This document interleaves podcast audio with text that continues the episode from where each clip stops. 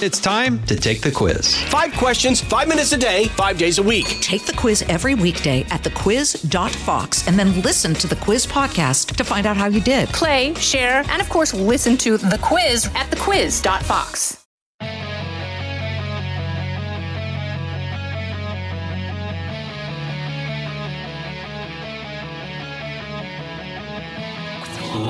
from the Fox News radio studios in New York City, fresh off the set of Fox and Friends, it's America's receptive voice. Brian Kilmeade. Hope you're having a great holiday weekend, 4th of July weekend. This is the Brian Kilmeade Show. If you don't get a chance to listen on a normal basis, if you like this, and I know you will, hopefully you'll do it on a regular basis. And order the podcast at briankilmeadeshow.com or Spotify, wherever you get, or iTunes or iHeart. Wherever you want to get a podcast, you'll be able to get this, and it's going extremely well with those numbers, as well as people that listen on a regular basis.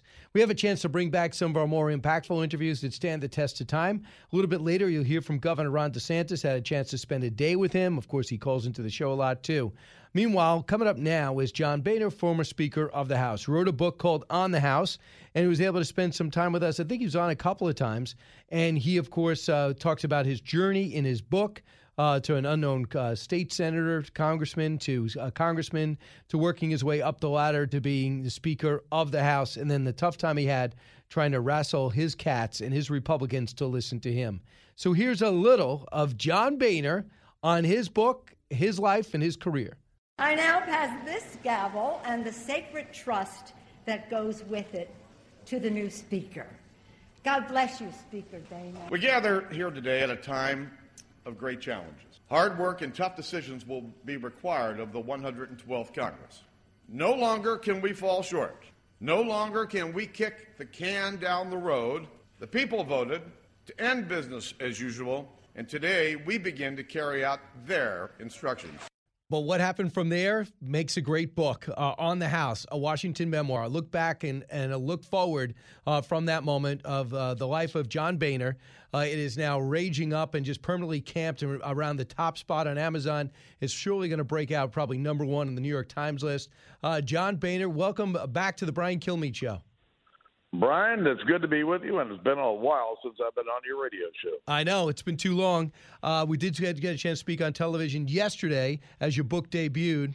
First off, uh, on that moment, can you reflect on that moment again? Do you remember everything about it? Which moment are we talking about? When I bumped in and I bumped in with you accepting the gavel from Nancy Pelosi as Speaker of the House. oh yes, I remember it uh, very vividly. It was uh, it was a great day. Um, and, I, and I was doing my best to not to be my teary eyed self. And I was holding it together real well. And I looked uh, to my left uh, on the Republican side of the aisle, and I saw my three best buddies Tom Latham from Iowa, and Richard Burr from North Carolina, and Saxby Chambliss from Georgia, both of them in the Senate. And uh, that was it. Tears started. Before I get to the news of the day, I, everyone keeps talking about the news of the day and the and the this more sensational part of your book. I want to go through what brought you there. And first off, growing up, how did growing up in a big family uh, affect who you became? Because it's easy, I imagine. I grew up with three, but you grew up with how many brothers and sisters? Uh, Twelve of us. So how did you how did you did you sense early on to stand out you had to do something special? No, not at all. I, I was just a regular kid, uh, second oldest of this uh, clan of twelve, and uh, uh, you know, I was just uh, I was just one of them. Probably learned more growing up in my dad's bar, but you know, growing up in a big family, you have to learn to get along with each other, get things done together as a family. Uh, growing up in my dad's bar, I learned two critical lessons. Uh, one is the art of being able to disagree without being disagreeable. Right uh, because that drunk at the end of the bar was going to be sitting there all night. I'm going to fight with him. And the other uh, lesson I learned was you had to deal with every jackass that walked in the door. Uh, trust me, those two lessons probably did more to help me as speaker than anything else. It's kind of interesting too because uh, my dad and my grandfather owned uh, a bar, and we did every time there was a turnover, every time there was a big event, we would always be in there. And whether it had the little Evel Knievel guy that would jump over the piles of rubble or beer cans, uh, you always try to blend in, and the age was 18 back then. So you really he had a younger crowd, and it was a it was a fascinating time. You get some real personalities behind the bar and in front of the bar, and those end up oh, being oh, yeah. friends for your life, right? Oh yeah, you know I started going to my dad's bar when I was about oh I don't know eight or nine years old. Every Saturday morning, I went down to the bar to mop floors, do dishes, uh, uh, cook, uh, wash dishes, uh, clean out the garbage cans, uh, wash the windows, uh, all for two dollars a day. Not two dollars an hour, but two dollars for the day it was a real lesson. Right, and when your older brother went to the military, I think you felt like so you had to take control. When your parents used to go in front of the television, relax. At the end of the day, you would be the one saying, "Clean this up, clean that up," and always a sense of command. You also say the reason why you never got over- overwhelmed by the chaos on the floor is because you grew up with a lot of noise in your house, in your family. But it was uh, the first local job that you got uh, in politics was what? I was a township trustee in, in Westchester, Ohio. Uh, I was president of our homeowners association. Uh, I was in the packaging and plastics business. Owned a sales and marketing company, and uh, and got involved in our homeowners association. And I became president in 1980, and suggested to them that that we as a homeowners association ought to take a more active community active role in our community instead of just our own neighborhood. And the board looked around and said, "That's a great idea. Go ahead." And then one thing led to another. And next thing you know, I'm running for township trustee. I never thought I'd run for any public office in my life. Uh, but, uh, you know, I got in this race, and if I was going to be in the race, I certainly wasn't going to lose. And I knocked on every door in our township, every single door. Uh, lost uh, about 10 or 15 pounds in the process. Uh, but it was uh, it was a real great experience. And then I went on to serve in the state house and to serve 25 years in the Congress. Pretty amazing too. You mentioned you were a heavy kid early on uh, or when you were younger and part, smoking helped get the weight off too, right? yeah, I was 273 pounds at one point. Uh, I was about 20 years old, and uh, and I decided, all right, uh, I was an ex-jock. I, I was eating like I was a jock, uh, but I wasn't doing all the uh, the working out that I used to do. And uh, so anyway, I decided I was going to eat three reasonable meals a day. And uh, in between meals, I thought I was hungry. I'd have a cigarette. And uh, anyway, it uh, I, I, gave up one bad habit for another. Right. So you got in shape. You also mentioned. I just want to touch on this. Uh, because I did a book, The Games Do Count. I talked about all the successful people who don't become pros but played sports, and without sports, they don't become who they were. And I actually did Denny Hastert as a wrestling coach. You mentioned him. Sadly, he was disgraced. But you mentioned Gerry Faust, a very well known coach, a Moeller legend, high school legend, maybe the best high school coach ever and he went on to Notre Dame where he got uh, national notoriety. Didn't have that success, but even though John Boehner wasn't the ne- next incursion of Herschel Walker, he made a huge uh, impression on your life, and he continued even after you played. Can you tell us the last time you spoke to him and what he meant to you early on? Well, Coach Faust uh, was uh, like a lot of coaches I had. I played every team sport there was growing up, and uh, but when I got to Moeller High School, uh, Faust Faust understood that uh, while he wanted to win football games, uh, he also knew he had a responsibility to uh, to take these young men who were playing for him and turn them into men. And uh, and so uh, it wasn't just about football. I mean, he, was on us all day, every day, uh, about everything it took uh, to take a young man and turn him into a man, a man of Moeller. So it made a, it made a, a, huge impression, and that's why you're a fighter. You don't get your feelings hurt easy. If you're a football coach, if you're a football player that's been yelled at a lot, it's really going to be hard to rattle you because of an article or because uh, somebody on the other side of the aisle. So as you move forward in your career, you make a dent and you make it clear you want to be among leadership. And one of the first things you did is realize they got this congressional bank. You want to have direct deposit, but you want to use your bank. They say, no, no, that's not the way it works, Congressman. We have a bank here in Congress. And then you suddenly realize there's a little bit of a problem going on here. And I don't care if my colleagues like me or not, I'm going to unearth it. Well, you know, I wasn't some great big sleuth. I didn't want an account at the house bank. I didn't know about any problems in the house bank, but they told me I couldn't get paid if I didn't have an account at the house bank. And so, anyway, I had an account at the house bank. And, uh, you know, about nine months later, I was reading USA Today you know, it was in the lower left hand column of page six or something uh, about the General Accounting Office doing their annual audit of the house bank. And they found out that in uh, 1990, there were 8,226 bounced checks. And I thought to myself, what the hell is that all about? And so I began to ask a few of the senior members about this, and I suddenly see people's faces turn white. Well, you know, I can smell I can smell BS a mile away, and so I got a group of my fellow freshmen uh, Republicans, and uh, uh, we demanded some answers. And uh, make long story short, uh, uh, they didn't want to have to deal with this. They've been around for 168 years. Uh, but uh, after four days of uh, uh, seven freshman Republicans doing radio, TV, uh, doing the print journalist, uh, they closed the House bank, and and we were not very popular people. I can tell you that. But it would let people know that you're going to be a force, and to to not go over the whole book now because on the House we're talking to Speaker Boehner.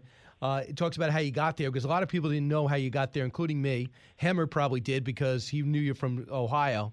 Uh, but I want to go to a moment uh, that really changed. And you end up emerging with this guy named Newt Gingrich. And do you remember this moment? With faith and with friendship and the deepest respect, you are now my speaker. And let the great debate begin. I now have the high honor and distinct privilege to present to the House of Representatives our new Speaker, the gentleman from Georgia, Newt Gingrich. Where were you, and when did you realize this brilliant guy who's your friend probably was not going to be lasting long on the top spot? Well, just before that moment when uh, Dick Gephardt gave uh, the gavel to uh, to Newt Gingrich, uh, I had actually uh, on behalf of the Republican members, had nominated uh, Newt uh, to be uh, our candidate for Speaker. It was, uh, it was one of the high moments of uh, my early parts of my career. but my relationship with Gingrich went back to right after I was elected. And I was a member of the Conservative Opportunity Society. I worked closely with Gingrich and others to advance conservative principles. And somewhere, I guess it was probably around 1993 or so, I went to Newt and said, "Listen, I think uh, you got a real shot at being speaker. Uh, how about if I put some people together that you can meet with every so often, and I kind of go over the things you need to do to be speaker." And, um, and it turned out to be uh, about five of us that uh, would meet with Newt from time to time, uh, and uh, and give him a little advice.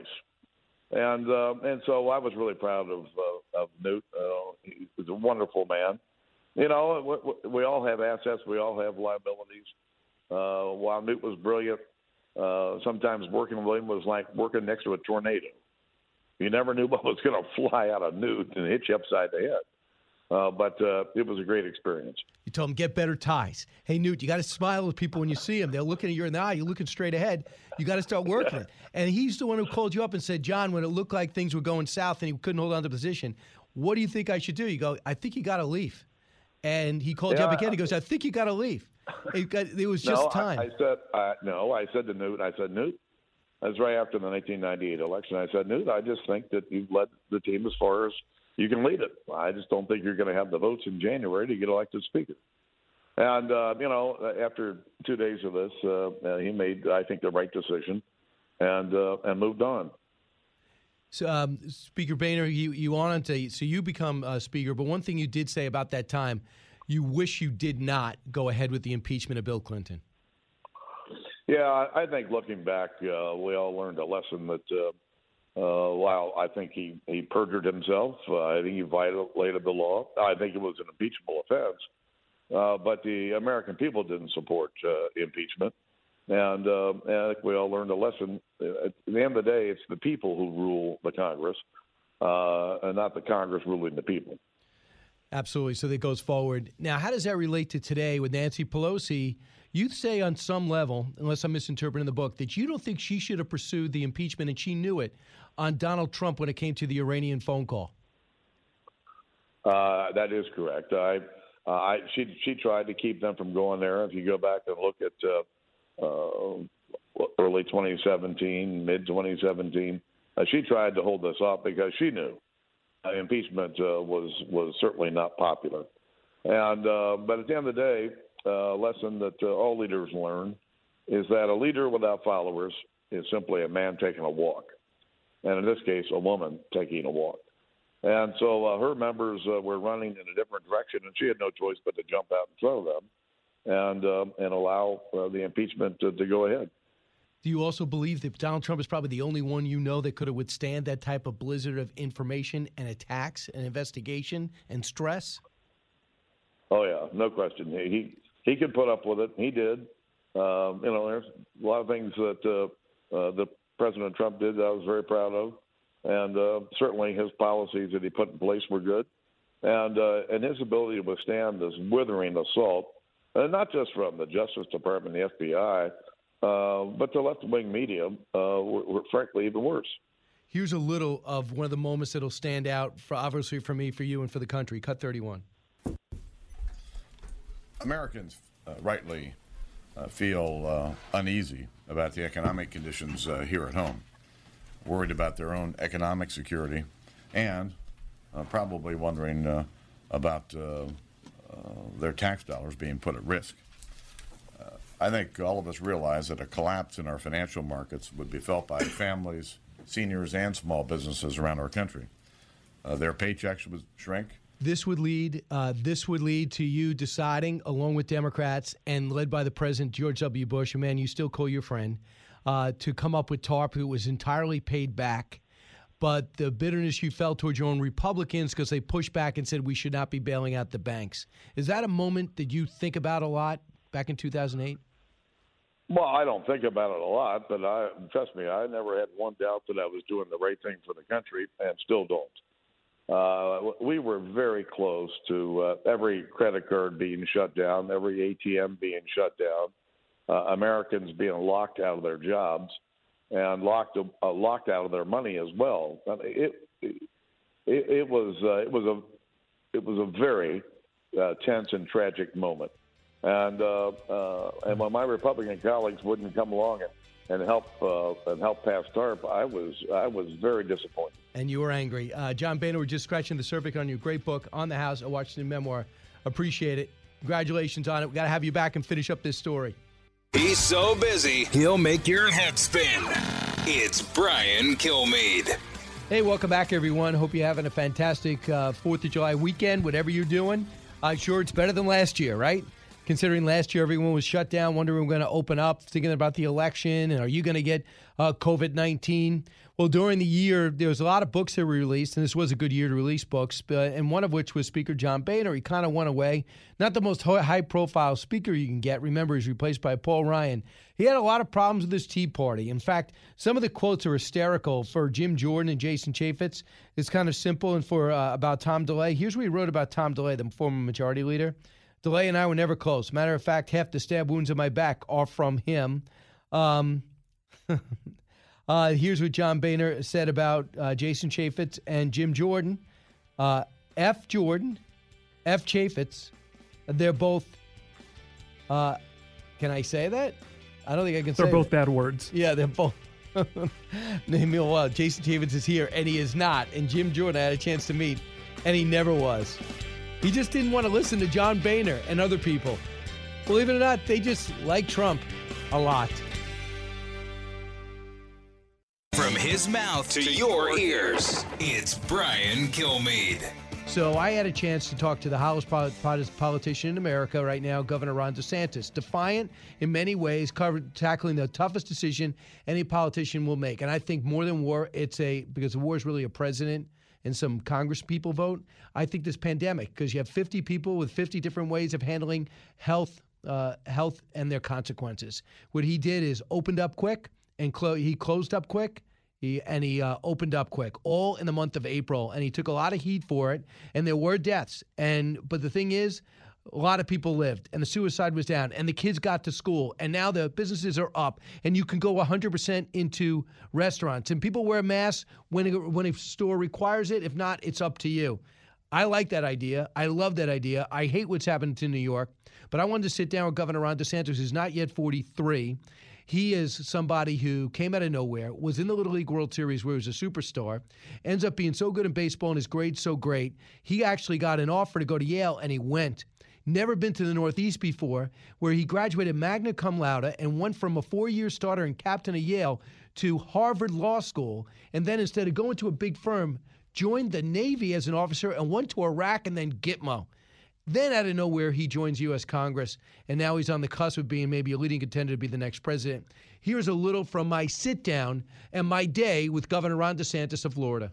So, Governor, what was this day like compared to all the others? I see you with your binder. We start at your house and your family, then it's over to your office, and then it's uh, multiple stops. Yeah, pretty typical. Five stops. Pretty today. typical day, and I think you got the full treatment of the kids running around, which is very normal for us. And being able to do some of the things that we've done is um, is pretty much what we've been doing day in day out. And you got to see some neat stuff. I mean, we were able to go do a senior vaccination site in one of our senior communities, and then we you saw the first Johnson and Johnson uh, shots that the state of Florida has administered with our law enforcement personnel. So it's exciting. I feel like we accomplished a lot. Then back to the office, and then what you really want to do is get back home. Yeah family understanding how hard your job is and how, how long sometimes your days are? They do. And uh, you remember when I asked Madison this morning, what are we going to do this weekend? Strawberry Festival. So she's really excited about that. Going to go on some carnival rides, be able to let her eat some junk food. And so we're looking forward to doing that. Which is a lot of pressure on uh, Mrs. DeSantis. Yes. And Casey of as well for the challenge. It's hard to be around you, be able to cover you uh, for the last few years, and not see uh, and hear the buzz about you and you see the polls with you now 53% approval rating, the uh, Mason Dixon poll, and you see the uh, what you've done in the state, uh, and then you see the way you received at CPAC. The buzz is that if Donald Trump doesn't run, that Governor DeSantis, even though he's not even 50 yet, he's not even 45, is going to try to be President DeSantis.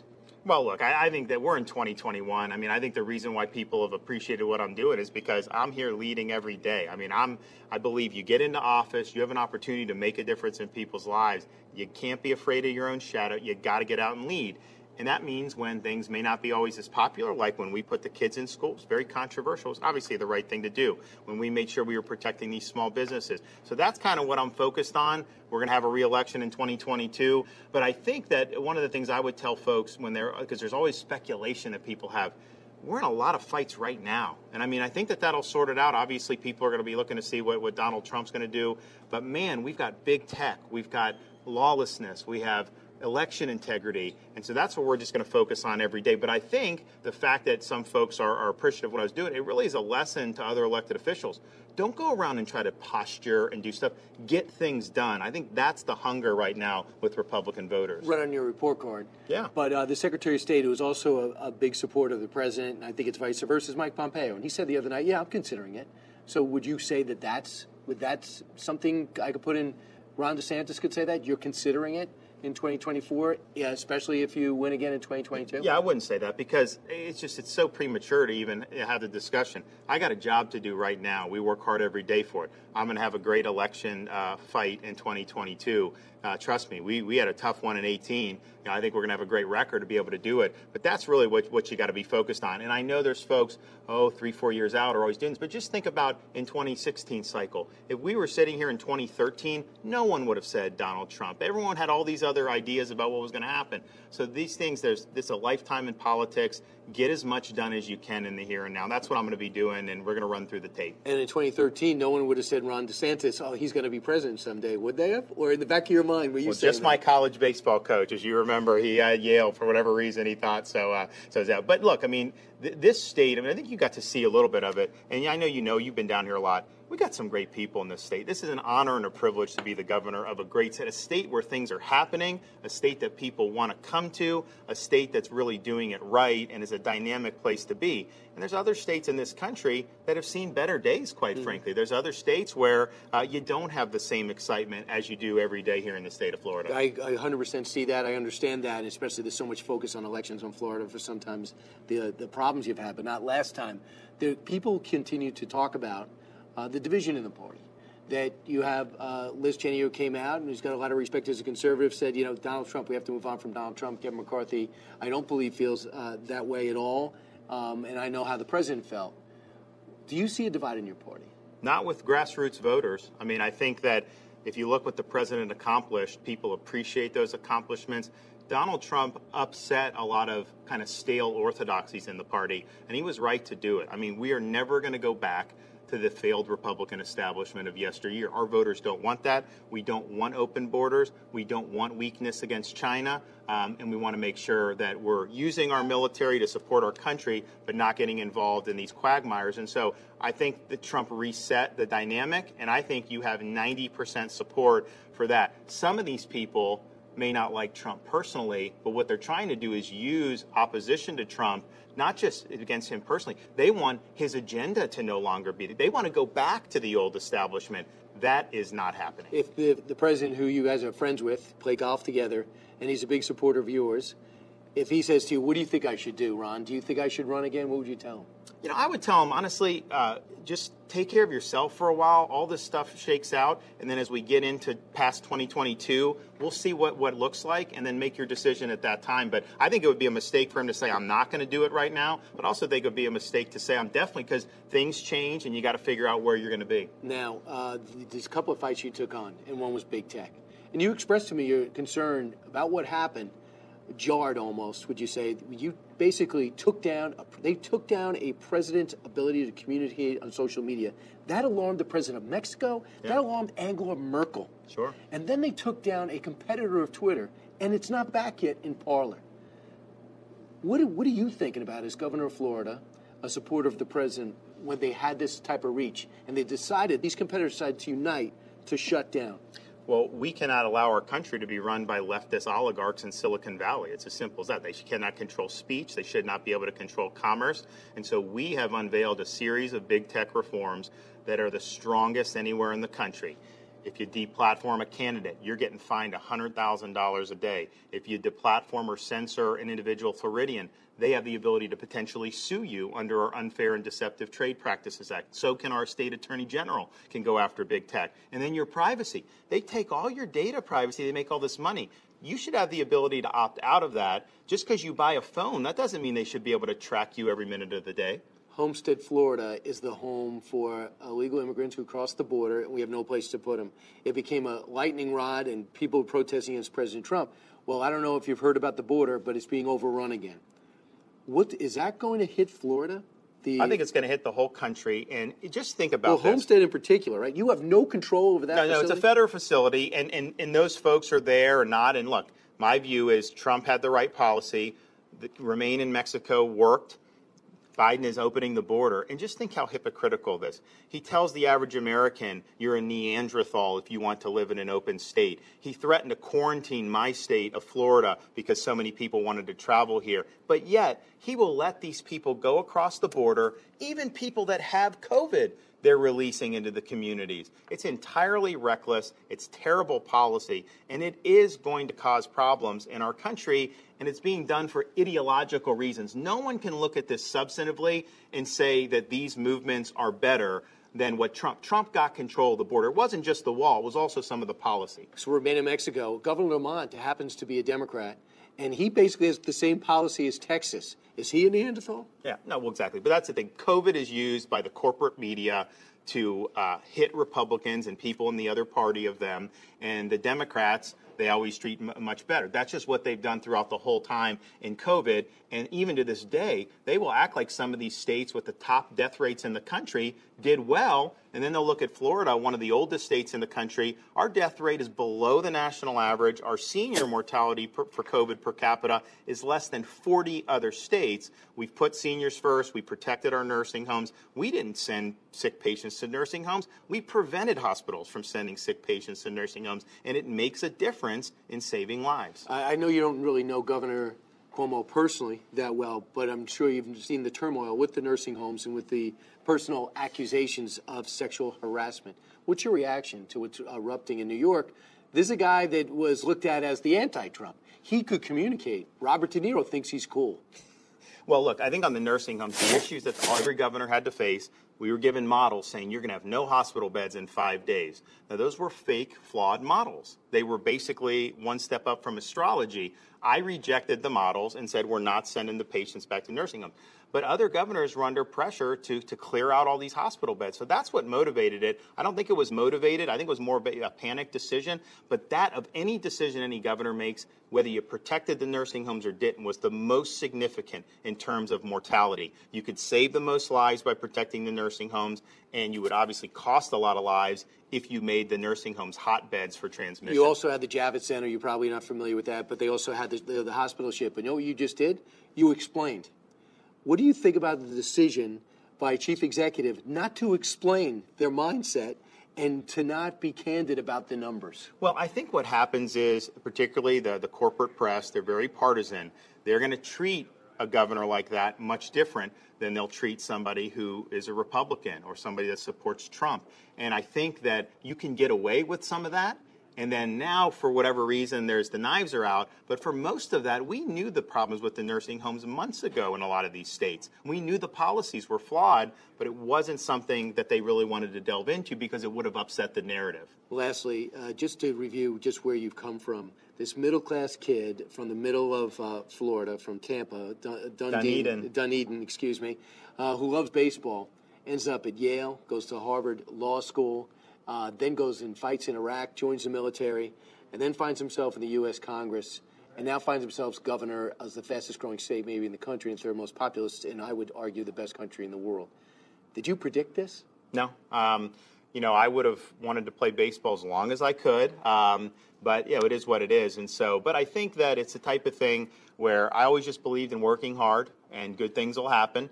And so not everything's gone my way in life, but if you keep working hard, and I just I tell young people, look, work hard, keep knocking on the door. It may not open the first time, but it will open, and it may not necessarily be the path that you initially thought, but you can still do a lot of great things. And so I think I've been blessed with a strong work ethic, and I think that's one of the reasons why we've been able to be successful. How, how proud are your parents of what you've become?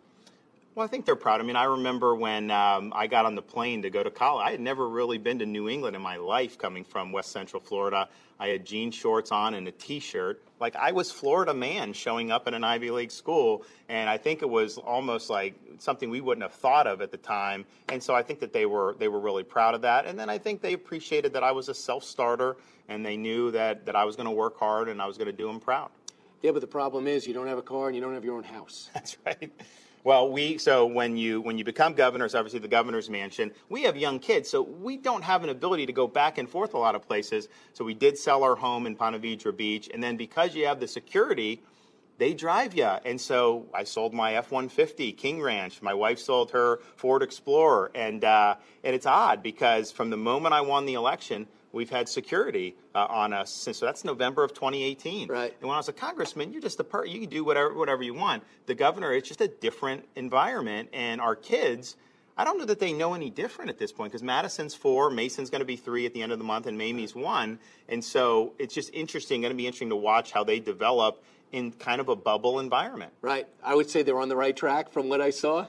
so you got to see them in that big punch bowl, which they haven't really done that in, in, about a year and a half, and so that was a pretty interesting thing when they were in the governor's mansion. So, uh, Governor, thanks for the day, uh, yeah. your average work day, but I know you. You're going to go back to the office and keep working. Absolutely. All well, right. thanks for coming down. Uh, absolutely. People around here love what you guys are doing, and you guys you guys got a great reception. So good on you. Thanks so much, Governor. I always love talking to the governor. I never knew he was as personable as he is. One thing people told me is uh, he's really efficient. He's got the military background, the sports background, great family man.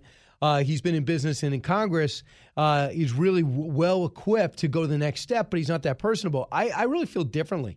I just don't feel he's got that salesman attitude, which I think is fine with Americans right now. He wants to hear what they have to say, and if it's a legitimate point, he's going to be open to it. He doesn't really kowtow to people uh, who have a lot of money. He doesn't really care. In fact, I know some people that were part of his uh, push to get some money and run for governor when it was a, when it was a distant prospect that he even get the Republican nomination. And they pulled him aside and they go, Ron, you're going to need more money. He's like, okay, but I got two little kids. I'm not going to be running around the country. And they ended up doing some fundraisers there, and he put the work in, and he wins by one point. And now he's in about the 60% approval rating. And I'll give you something else about Ron DeSantis. He's also stood he stood up to 60 minutes when they wrongly accused him of giving his buddies uh, the vaccine first, which is an old story now because we all could get it. Uh, it wasn't true. He flooded certain areas where the most people were. And he used Publix. Why did he use Publix? Not because they were supported, because they're the biggest supermarket in the state, and they volunteered to move forward on it. Their hope was people come to their place, get the vaccine, they're going to go shopping there, and they said, fine. No money in it. So Ron DeSantis stood up to 60 Minutes. He stood up to the detractors. He stood up for Donald Trump. I think he's perfectly equipped to be the favorite. Now, change quick. favorite uh, come uh, 2024. That's if Donald Trump doesn't run. I don't see him ever running against Donald Trump. But coming up next, uh, after the governor, uh, we're going to take a look at a place in Florida. It's called Little Havana. In the 1960s, when Fidel uh, Castro took over, he wanted to get rid of all the so called successful people, the doctors and the lawyers and the scientists. So they quickly laced together some refs and they got out. And guess what? They formed Little Havana in America and worked their way up. That story and more when we come back on this special holiday edition of the Brian Kilmeade Show. This is the Brian Kilmeade Show. Information you want, truth you demand. This is the Brian Kilmeade Show. Well, Little Havana really was a neighborhood that began in the 1960s uh, here in Miami uh, for Cubans that were coming uh, from Cuba uh, expelled by Castro when he nationalized all the property, when he was summarily, without trial, executing political opponents of his. Uh, and we came to this country, like many uh, people, uh, wanting and seeking the American dream, and made this incredible area that has, you know, taken on this character and gets millions of tourists and visitors every year. And that is uh, the mayor of Miami, uh, Suarez, and he had a chance to sit down. I had a chance to sit down and talk to him and get a tour of Little Havana, the most successful uh, immigrant group you're ever going to find in this country's history. They came in, even though they're professionals, doctors and lawyers. Uh, they said, okay, we'll pick up garbage. Uh, we'll work in schools. We'll work as janitors. I'll be a roofer. Uh, I'll work in construction because I want to establish myself in this free market economy and maybe work my way back to Cuba. But if not, I want to be an American. So get this, they held on to their culture and they embraced the country. It is indeed possible. The Italians, the Irish, so many other groups have done that, but maybe not quite as definitively as the Cubans did and you could get that on Fox Nation. So you get that on Fox Nation. It'll be one of the brand new series, one of four. Thanks for listening to this holiday edition of the Brian Kilmeade Show. Uh, go, don't forget, BrianKilmeadeShow.com. Order the podcast. Everybody else is doing it.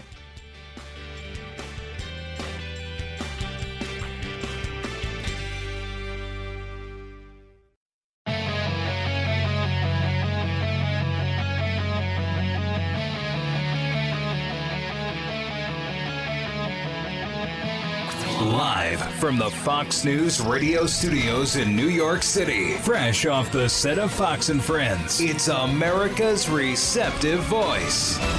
Brian Kilmeade. Hi, everybody. I'm Brian Kilmeade. Thanks so much for listening. This is the Brian Kilmeade Show. Hope you're having a sensational holiday weekend. Have a chance to reflect back and stand with pride for the national anthem as we celebrate the birth of our great nation. And it is great. And I don't do that just to get everybody to go to Fox Nation and go What Made America Great series. Got four new ones uh, we go through uh, through the country and give you uh, a great American in in, in uh, Ernest Hemingway, a great place in in Montauk, Long Island, and what it has to do with Teddy Roosevelt, as well as William McKinley, as well as this guy named George Washington.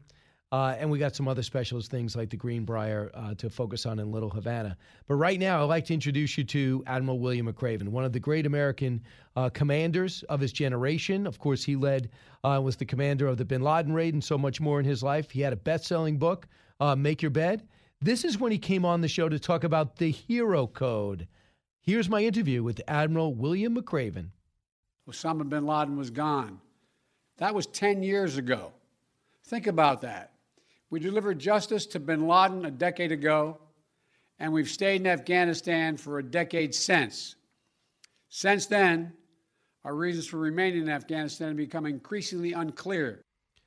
Not according to many in the military, including uh, General Milley, who's chairman of the Joint Chiefs of Staff, and the, the study done by Joe Dunford about the positives by staying in the area, even with a small presence. How does Admiral William McRaven feel about it? One of the most respected military men in the country, retired U.S. Navy uh, four star admiral, author of, uh, author of another great book, The Hero Code Lessons Learned from Lives Well Lived, which we're going to get into. But, Admiral, this news came out yesterday. It was not a big surprise. Welcome back. And what do you think about the president's decision?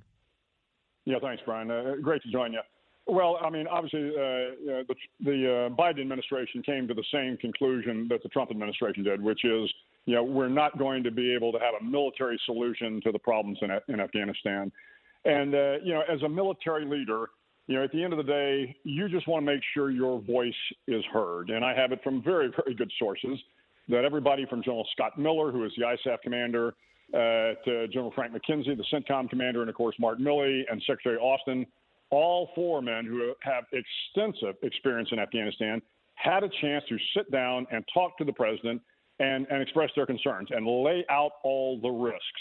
So, what I know is that the president absolutely understands the risks that he and the country are assuming by, by leaving Afghanistan. Um, but he has made that decision. And I know from the military leaders I've talked to, uh, you know, we're a professional military. We're going to salute smartly and, and move out.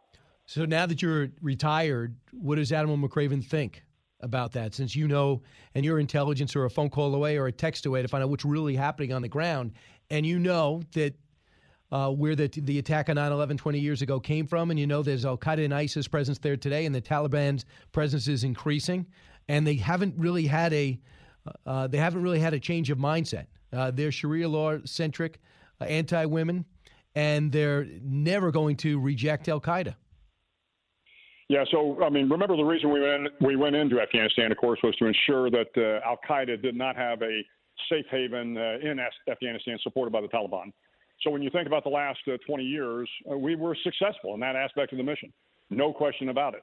Uh, so now, if I'm a military leader and somebody says to me, "Look, here's the risks we're going to have to deal with.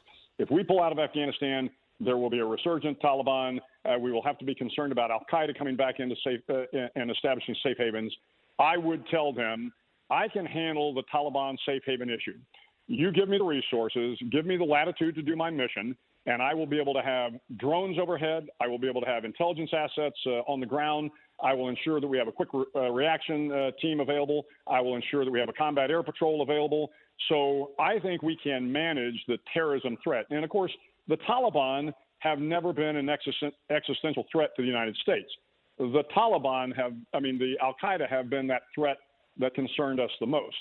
So as we pull out the, the 2,500 guys, and then I'm sure the allies will follow us, again, if I'm a commander and you're giving me the mission, I can find out a way to keep uh, to keep Al Qaeda at bay. Where are you? Where's your base? Yeah, well, again, you've got to negotiate that. But remember, nowadays, the the drones that we have, and I won't go into the, into the exact specifics, but they've got a long dwell time, right?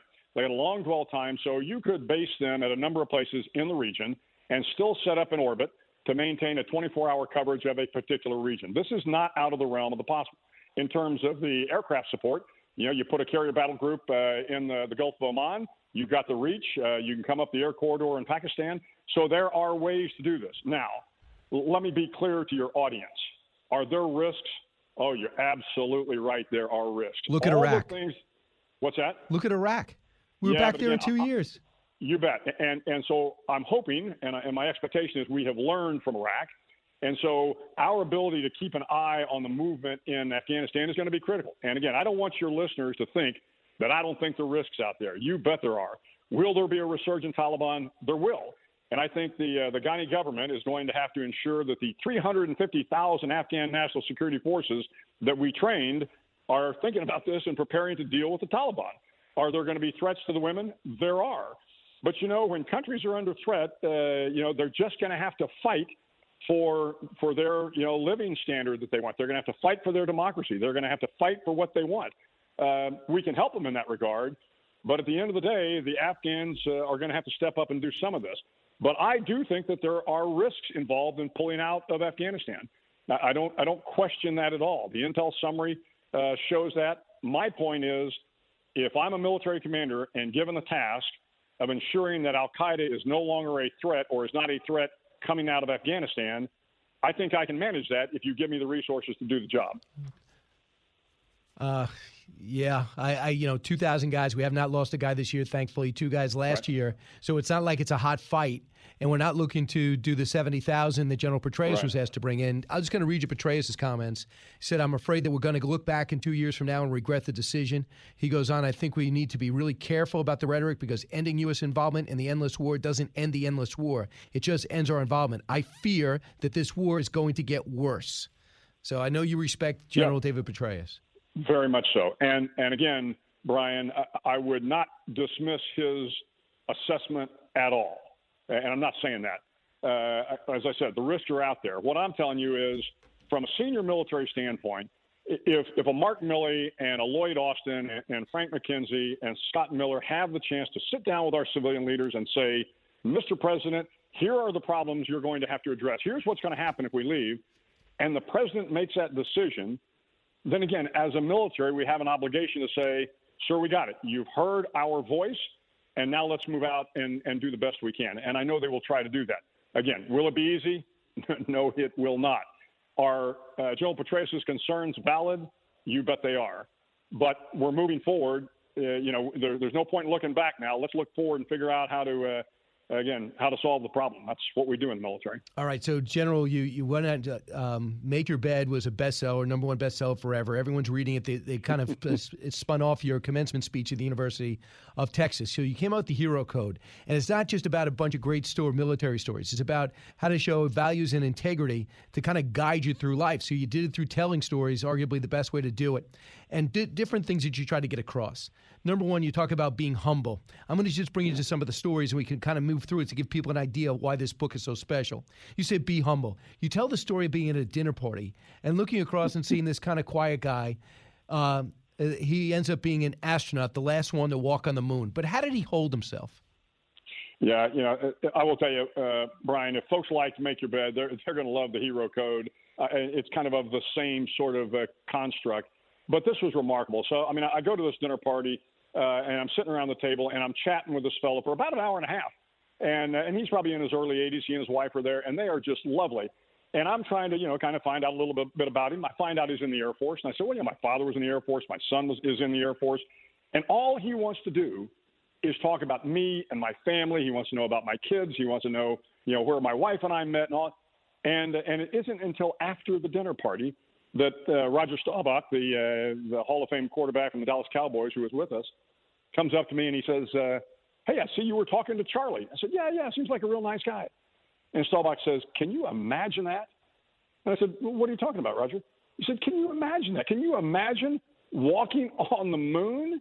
And it then occurred to me this was General Charles Duke, the youngest man ever to walk on the moon, and never once in that hour and a half conversation did he mention that little tiny fact that he walked on the moon. But to your point, his humility did not come easy. You know, he comes back from the moon, he's a celebrity.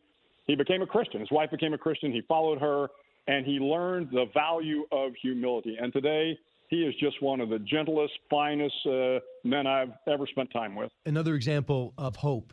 You talk about a mission to free POWs, and by the time they got there for this mission, they had been moved. Uh, and you thought, wow, what a wasted mission. How does that play into hope? Yeah, you know, I had the opportunity, I think back in 2005, uh, to meet with the Son-Tay Raiders. And, uh, and of course, the great Texan uh, Ross Perot used to host uh, these guys every year. So uh, Son-Tay was a POW camp. Green Beret went in to try to rescue these guys. As they get to the Son-Tay camp, it turns out the North Vietnamese had moved the, the prisoners earlier. And the Green Beret come back, and, and for years they thought – yeah, again, it was a failed mission until the POWs were released in 1975. And the story the POWs told was, you gave us hope. You gave us hope when we were sitting in another POW camp because they, the POWs heard about the raid, and the, and the guys in the Hanoi Hilton heard about the raid, and they said, we knew we had not been forgotten. And, he, and they said that hope is what sustained us until we were finally released because we knew that, the, that America had not forgotten us and we're trying to do everything to rescue us. Hope is the most powerful force in the world, and we see it time and time again. And that was a, a great story in, in, talking to some of these POWs. A great friend of our show is Gary Sinise, and he talked about General Abizaid in a high intensity uh, meeting with all the higher up in command. Was it Iraq or Afghanistan? Iraq, right? Uh, Afghanistan. Afghanistan. Afghanistan, my bad. Yeah. And in comes this guy he didn't recognize. What was his request, and what did you get from this story? Yeah, so we're having dinner with all these uh, generals and admirals. General John Abizaid, the CENTCOM commander, is there, and in walks a civilian.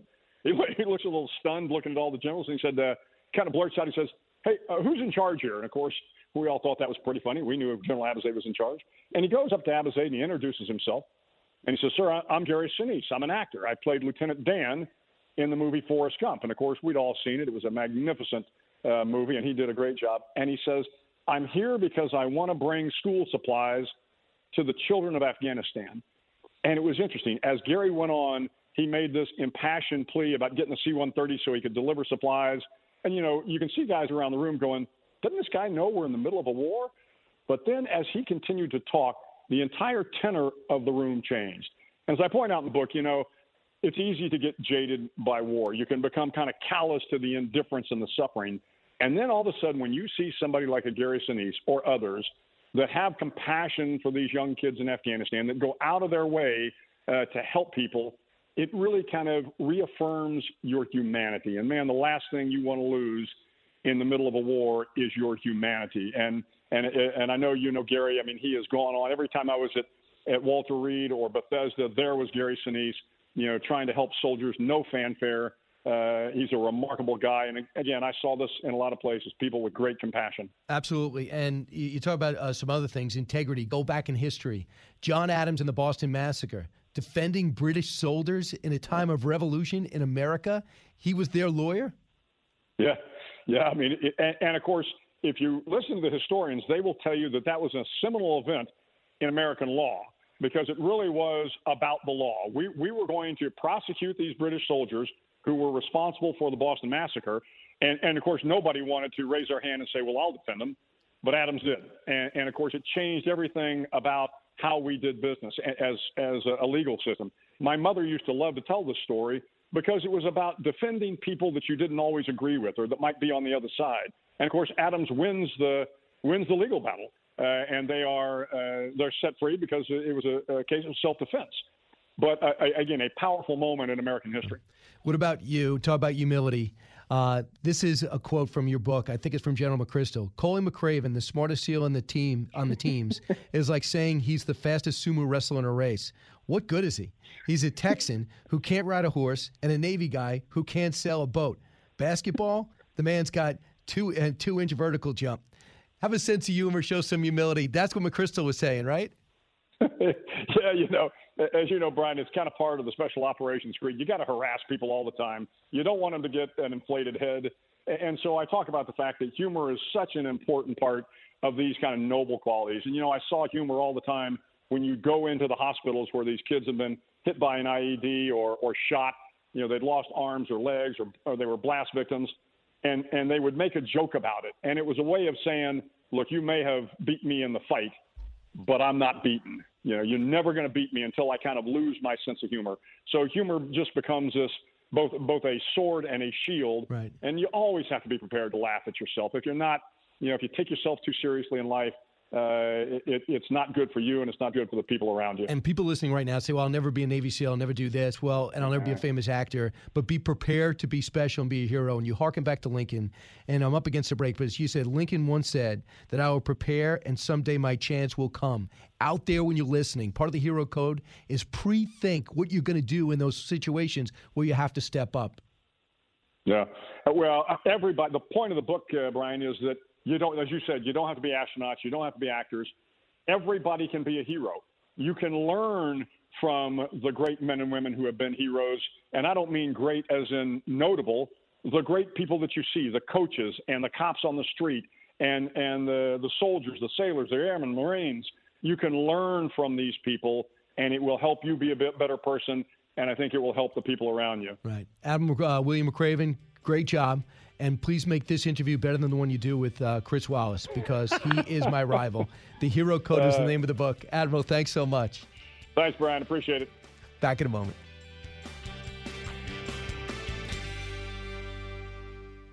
Information you want, truth you demand. This is the Brian Kilmeade Show. We are back. Uh, thanks so much for listening, everybody. Um, I always love talking to Admiral McRaven. I know that he was a big critic of President Trump and he thinks that this might be enemy territory. It never is, it never will be. A lot of the military people have a hard time because President Trump is winging it. He does not have that orderly, linear background. He is not afraid to say, I don't think we should be in these foreign wars that he. Uh, William McRaven, for example, has done so much to make sure we're successful in the both that we've lived through, as well as fighting the war on terror. Uh, he wrote the book Make Your Bed. A very simple book based off a speech that he made, a commencement address uh, he made one year. It got such a great response. He wrote a book about it, became a bestseller, and the Hero Code was also successful. Here's a little of this speech I wasn't able to share during the interview, but I want you to hear it now. Every morning in SEAL training, my instructors, who at the time were all Vietnam veterans, would show up in my barracks room, and the first thing they'd do was inspect my bed. It seemed a little ridiculous at the time, particularly in light of the fact that we were aspiring to be real warriors, tough, battle hardened SEALs. But the wisdom of this simple act has been proven to me many times over. Making your bed will also reinforce the fact that the little things in life matter. And if by chance you have a miserable day, you will come home to a bed that is made. It's always cool, right? Simple but so effective. Everyone tries to mimic those speeches, uh, commencement address, and make that type of impact. It's hard to get close. When we come back, Peter Spiliakos will be with us. He wrote this column that really caught my attention The Breaking of Stephen Colbert. Not in a good way. Don't move. Brian Kilmeade Show. So glad you're here.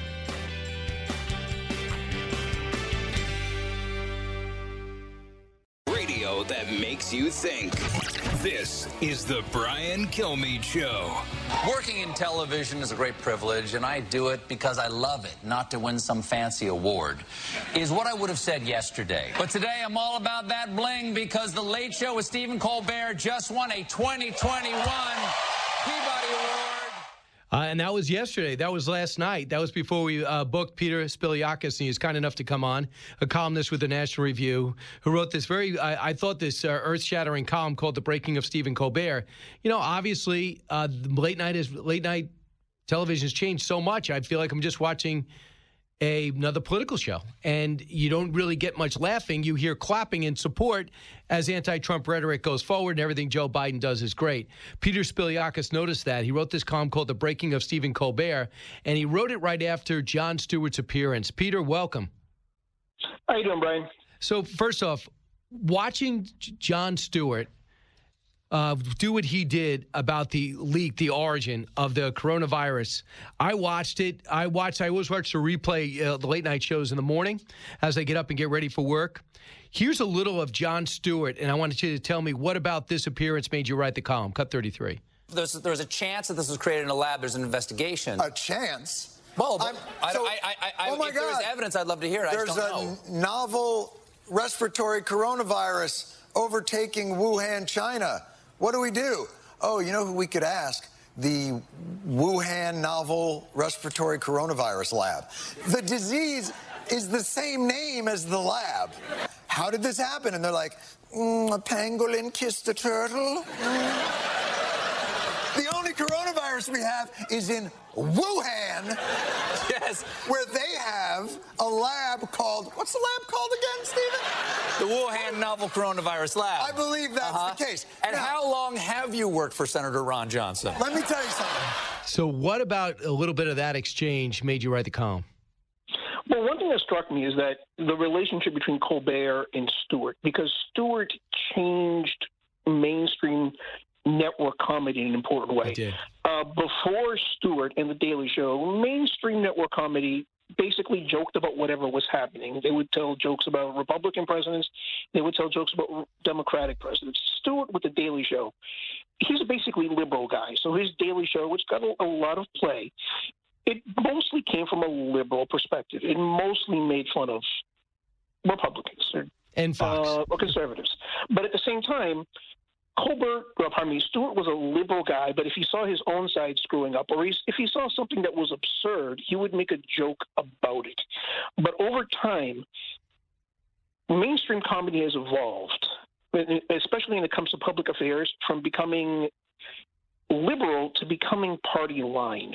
Whereas Jon Stewart's a liberal comedian, but if he sees something that's absurd or silly, he's going to make fun of it. He's going to make jokes about it. Whereas uh, Stephen Colbert has been working in a world that's much more conformist and much more partisan. And in that world, among elite liberals, volunteering that the lab leak actually was something that's possible or important is something that's not really supposed to be done. It's it's instead of it being liberal versus conservative, it's in group versus out group. It's us versus them. And for a certain segment of Colbert's audience, volunteering or making jokes about the lab leak as if it should have happened, as, as if it might have happened, is helping them. It's helping Trump. It's helping Senator Tom Cotton. And you're not supposed to do it because it's not about what's funny and what's not funny. It's about it's not even about what's true and what's not true. It's about us versus them. And you can see in Colbert's, rea- Colbert's reaction to everything that Jon Stewart is saying. Colbert is trying to signal desperately to his audience this isn't me. This is him. I'm not the bad guy. He's the bad guy. I'm not the guy giving aid and comfort to the enemy. He's the guy giving aid and comfort to the enemy because Colbert is afraid that the next day there's going to be a whole lot of social media reporters and other people saying, oh, Colbert is helping Trump. Colbert is being racist. Colbert is being bad. He's afraid of being identified with the outgroup because in his mind, if he's identified with the out group, bad things could happen to him. In other words, people who praise him now are going to scrutinize every word he says in order to trip him up, in order to make him look bad. So Jon Stewart quit in 2015, and the forces of conformism for late night comedy have only gotten stronger then. So Jon Stewart's coming out of the world of, you know, the early 2000s, where he's a liberal guy, but he makes the jokes that come to mind. And Colbert is coming from the world of 2021, where you have Jimmy Kimmel, who basically just he Democratic congressional staffers email him talking points, and he just reads them on the air because in 2021, mainstream liberal comedy mainstream topical comedy on network shows like that is strictly partisan. And once again, when I say partisan, I don't mean liberal versus conservative. There's nothing liberal or conservative about whether the virus came out of a lab. Either it happened or it didn't happen. But it's us versus them. It's party line. And it's the way it developed that, you know, saying that the lab leak might have happened or even joking about it is a bad thing done by bad people. And if you're doing it you're being a bad person. And it doesn't even matter whether what you're saying is funny or true. Here, here's, I, I mean, I would have interjected, but everything you're saying is 100% right. And with, I don't think you can challenge it. And, but it's a great, uh, that's a great observation on your part. But I'll, I'll give you a better example that backs up your thought. Jimmy Fallon. Jimmy Fallon was playing like he was the Jay Leno school, where equal opportunity offender. That's what Johnny Carson was best friends with the Reagans. He would make fun of Reagans, do skits about Reagans. That's just the way it was. And Jimmy Fallon had to apologize for having fun with presidential candidate Donald Trump. His ratings suffered because of it, and he had to apologize for being funny and showing respect to a candidate regardless of their party. And I don't think he's ever recovered. Well, I actually think even like Kimmel is a is a better example because Colbert at least is a political comedian. I think he's more original and he's got a better sense of the absurd than he shows because he's basically sentenced himself to a lifetime of doing Robert Mueller jokes, even if nothing really funny about Robert Mueller's happened. I mean, it's got to be really painful him being going to the writer writers' room and being, all right, what's some Republican congressman we can make fun of today? Uh, but Jimmy Kimmel is basically kind of a sleazy, transgressive comedian by inclination and he's just sentenced himself to a lifetime of just reading Democratic Party talking points on the and air. crying about Obamacare and uh, equ- falsely equating it to his son's heart condition.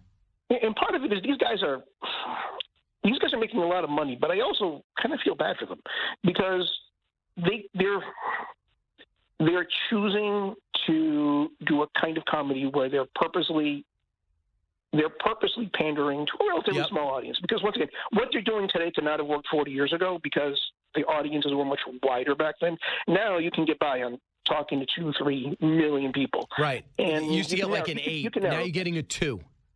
Yeah, you can narrowcast, but at the same time, it's come at a cost of the comedy sense of the transgressive and of the absurd. And you know what what Jon Stewart was doing is he was observe, observing absurdity. Now, does Jon Stewart really know?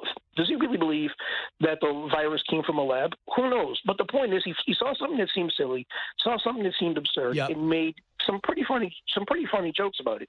And Colbert's, Colbert's reaction was to panic. But the panic wasn't because what he was saying wasn't true or wasn't funny. It's because it's not supposed to be said on this show at this time. And because I want you to, I want you to hear. Here's Colbert on stage, on doing his monologue, and just admitting what you just said. Cut 36. Making jokes about you has been good for ratings. It's almost as if the majority of Americans didn't want you to be president. But you know, you know who's got really bad ratings these days? You do. Terrible approval numbers. I hear they're thinking about switching your time slot with Mike Pence. Since all of my success is clearly based on talking about you, if you really want to take me down, there's an obvious way resign. So uh, I guess he was talking about these guys just survive on anti uh, anti Trump humor. All three of them do, and now Jimmy Fallon does too. Even you see. Uh, um, you see uh, James Corden come out and just hit three anti-Trump jokes. He's reluctantly because he thinks that's the only way uh, to do it. So where do well, they? I'm not sure. It's, I'm not sure it's just about ratings because once again, it's Jon Stewart going on the Colbert Show probably did good for the show. It got a lot more social media hits than it would have if you just had some random dude doing random hackish jokes. But at the same time, the forces for conformism aren't simply drawn by ratings. I'm not even sure they're entirely drawn by ratings. They're drawn from a fear that social media mobs will come after him. Like when Colbert was desperately trying to break up Jon Stewart's timing. Like at one point, the uh, band actually like punctuated one of Colbert's points in order to signal to the audience that Colbert was actually right. That Colbert is funny because Jon Stewart was getting way too much of a reaction for for what they for what they wanted. What they're afraid of is that social media mobs. Once again, this is not the majority of the country. They'll decide that he's the enemy, and these social media mobs, they're not most Colbert viewers, they're not most Democrats, but they're overrepresented. They're um, their influence is overrepresented in places like corporate marketing departments. So if they start like a cancel Colbert tab uh, or a tag uh, hashtag rather, then it would be an annoyance to him at minimum. So he'd rather avoid it. So it's not just about it's not just about uh, ratings, or even not even primarily about ratings. It's fear of social media mobs and the disproportionate influence of social media mobs on on advertisers and other journalistic elites. Because once again, if that hashtag trends that you know Stephen Colbert is racist, because once again, if you're a lot of this is in group versus out group, especially for these social so, media mobs. Right. Yeah, it'll hurt. It'll hurt their sponsors. Now, let me ask some, Peter. What happens if he starts uh, going back and forth when Joe Biden clearly loses his pace, forgets the Bill of Rights, uh, decides uh, to name his Secretary of Defense the general, uh, forgets this general's name, and he starts doing that, kind of like Leno used to do. Do you think he loses sponsors? Do you think he loses ratings? I don't know that he loses ratings necessarily, but I do think you get, once again, it's if it was Jon Stewart, I think he would make the joke. It, but if you habituate your audience to pure partisanship and you show weakness to social media mobs, yeah. it's tough to come back from that. Not impossible, but you have to be willing to take hits. And if you look at Colbert lately, he just looks like a defeated guy.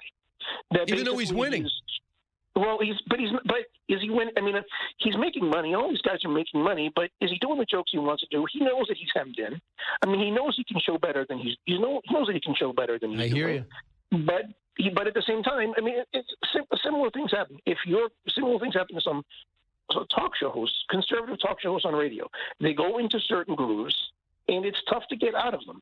And if you try, well, there's going to be audience backlash. So I think once again, with Colbert, I think the problem is less audience backlash. I don't think he's going to lose 200,000, 300,000 viewers if he makes a joke about Joe Biden falling down the stairs.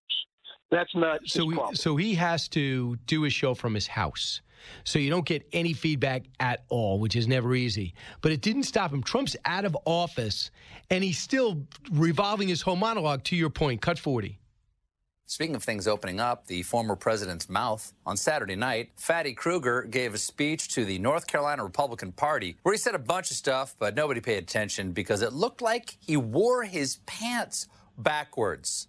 Either he shares a tailor with a Ken doll, or he spends so much time yanking stuff out of his keister, he just likes to have the zipper back there to make it easy. But it raised a lot of questions like how did he zip his pants? And was his belt also on backwards? And how lucky are we that this man no longer has the nuclear codes? Okay, hysterical. I mean, I mean that's that's pathetic. Yeah, it, it's one of those things where you have to be like you have to be embarrassed to do that material.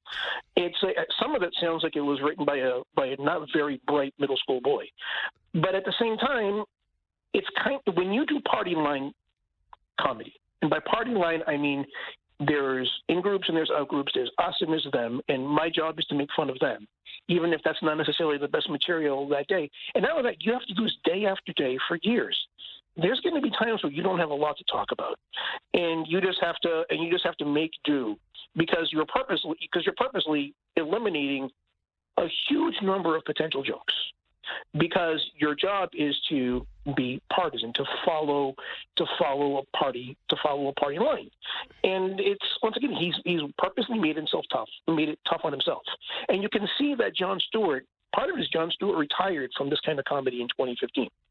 Jon Stewart can do the jokes that Jon Stewart wants to do. Now, based on Jon Stewart's inclinations, liberals are going to like most of the jokes that Jon Stewart thinks of but they're not going to like all of them, or more more specifically, the most partisan and humorless liberals Peter, aren't going to like all of them. Uh, I 100% agree, and I was the victim of a lot of his jokes, and I would just say, okay, uh, you take me out of context, but it was it was very funny. And I and and he would attack our network a lot of times, and when he got personal, I thought it was too far, especially at the end. But a lot of the stuff was very creative, and I would sit there and I, I'd watch the Daily Show every night. I, I had to.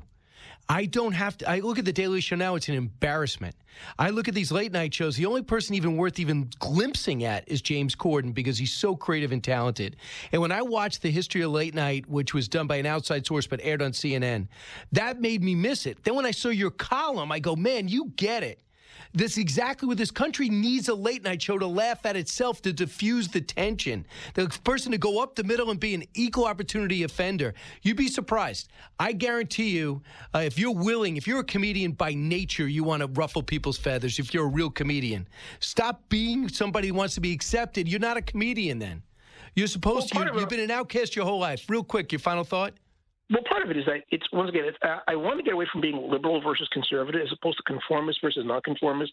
Like if you see comics like Dave Chappelle, Dave Chappelle's a man of the left, but he is willing to make jokes that basically offend at some point or another everybody. Absolutely. But he had to make he had to make the decision to do that, whereas uh, Stephen Colbert made a decision gotcha. not to not to do that, and that's the difference. And that's why the column was uh, resonating. The breaking of Stephen Colbert. Peter Spiliakos, thanks so much, columnist from the National Review. Back in a moment to wrap things up. This is the Brian Kilmeade Show.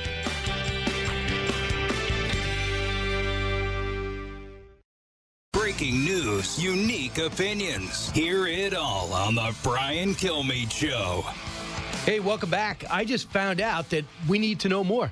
More to know. Sponsored by Oxford Gold Group. Call today to learn how you can protect your retirement and savings account. 833 600 Gold. That's 833 600 G O L D. I'm not going to play the sound. I don't think we need it. I don't even think it's that big of news, and I'm glad for him. Las Vegas Raiders defensive end Carl Nassib came out and said, I'm gay. So he's 28 years old. He's a starter and a, a tremendous player. And I don't think, um, and he put it on tape. You could hear it at your, I just don't think it matters in today's world. And that's good news. Don't you agree? No, I totally agree. Actually, Eric and I were talking about that before the show. Like, what's the big deal here? But I guess it's the first player that's actually playing. What was it? Uh, Michael Sam was drafted, yeah. but he never played. Next, Senator Marco Rubio says the Pentagon UFO report will leave many questions unanswered. Big shock. Stunning one of the few senators asking for answers, won't find some. Uh, the TMZ has been investigating UFOs, and the Fox Network will air a one hour primetime special Tuesday, June 29th at 8 o'clock. No surprise. Next. Yep. Next. Trump beats uh, B- BLM. Uh, the judge throws out the case accusing the former president of having protesters move so he could walk to D.C. church for a photo op. Everyone from General Mattis on down deserves to apologize to the president. Do you think that will happen? No, in fact, General Mattis had a speech the other day where he called out the president for using the military to clear out protesters in front of the White House as he walked to the church. Not true, not true, not true. And courts have said this, judges have said this. But the apologies won't come. Nope. Brian Kilmeade Show.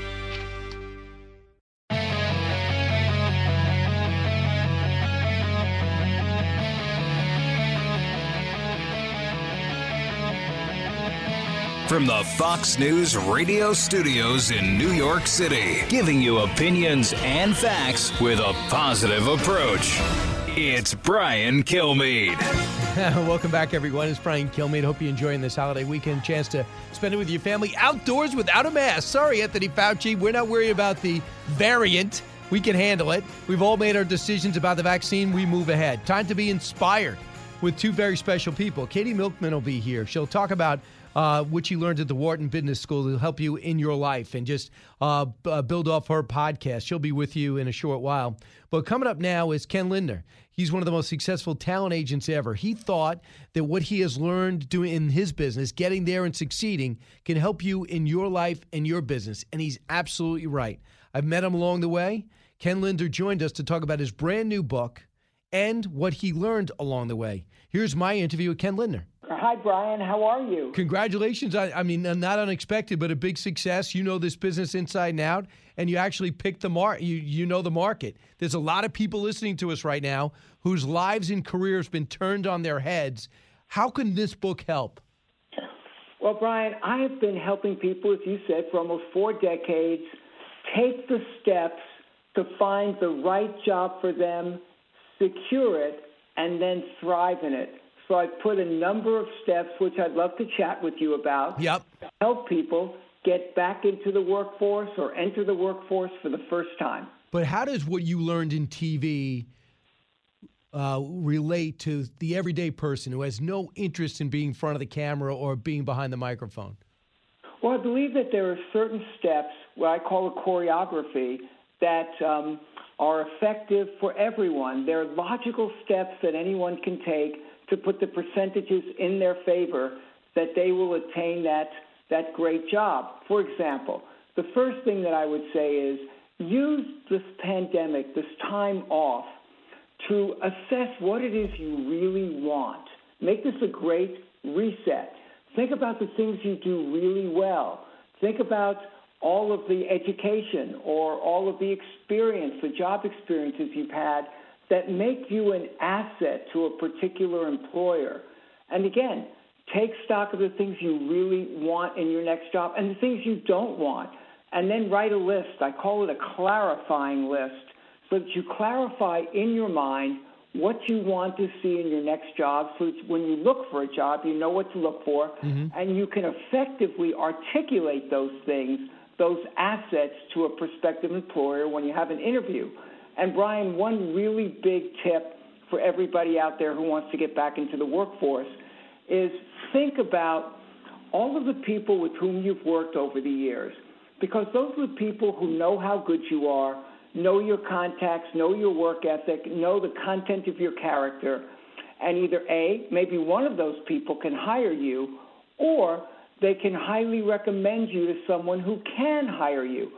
Very quickly, my dad was laid off at 66 years old, and the emotional wind was taken out of his sails because he said to me, Kenny, who's going to hire and invest in somebody who's 66 years old? I told my dad to do exactly what I just said. Keep in touch with all the people who've worked with you before. Um, stay relevant. Read all about the business you plan to go back into. Keep your contacts fresh. And he did Three years later, someone who he had kept in contact with for three years, mm-hmm. who used to be his buyer trainee, had become the chairman of the board of Marshalls. He called my dad and said, Okay, the time is now. I'm starting a company called TJ Maxx.